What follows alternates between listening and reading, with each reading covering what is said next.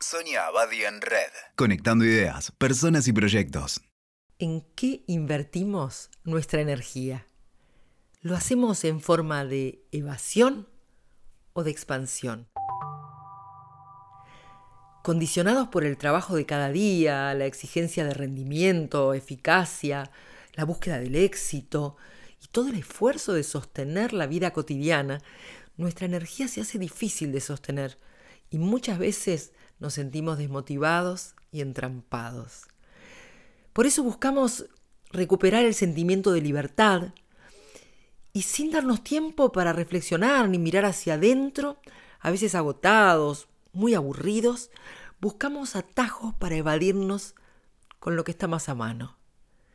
La comida para calmarnos, el alcohol y los ansiolíticos para relajarnos, las compras compulsivas para gratificarnos, a veces los juegos de azar para sentir la adrenalina, la tentación de chequear el celular cada dos minutos para ver si pasa algo interesante, las horas ante la pantalla sin importar el contenido de lo que vemos. Pero no nos pasa solo con esos vicios menores o a veces más graves. También nos podemos evadir hacia relaciones afectivas tortuosas y enfermizas que a través del desencuentro y el sufrimiento nos mantienen despiertos. Estas actividades compulsivas, a veces secretas, nos avergüenzan, vacían nuestra vida de energía, nos hacen perder tiempo y a veces dinero, y mutilan nuestra red emocional y humana. Son actos de evasión, repetitivos, monótonos, que una vez consumados nos generan rabia contra nosotros mismos.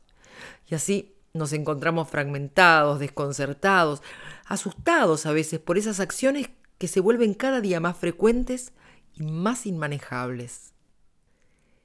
Este modo de huir de la realidad, con actividades aparentemente recreativas, pero de calidad muy inferior a las actividades creativas, no nos deja aprendizaje ni crecimiento personal. Son solo maneras de deshacerse en forma improductiva de nuestro excedente de energía. Pero ¿cuál es la otra opción? Tomarse el tiempo para conectarse con las necesidades genuinas de cada uno y decidir la expansión de nuestra vida a través de nuevos intereses y de vínculos valiosos. Y esto suele aparecer cuando al intentar recuperar el entusiasmo y el sentimiento de libertad, elegimos un deporte, los hobbies, los viajes, creamos grupos para compartir afinidades, desarrollamos intereses artísticos o nos sumergimos en el fluir de la vida cultural. Estas actividades no solo nos distraen y relajan, sino que nutren nuestro pensamiento, nuestra creatividad y nos dan sabiduría. Nos permiten desplegar una personalidad más interesante, extrapolar conocimientos de un área a otra y ser mejores también en nuestro trabajo. Son experiencias variadas y estimulantes y están llenas de vivencias de plenitud, de exaltación y de orgullo. En esa forma adulta de jugar, la mente, las emociones, el cuerpo se entraman en una experiencia que tiene un lugar y un tiempo. No nos sentimos amenazados ni perseguidos, la imaginación y la realidad confluyen y la red de ideas y de vínculos se realimenta.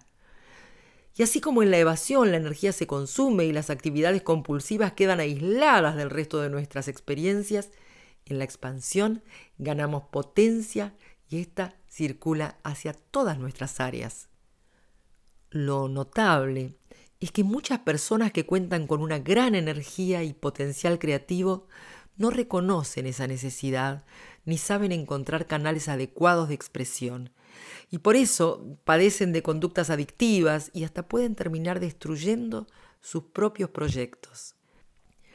En este punto, alimentar nuestro ser creativo pasa a ser una prioridad.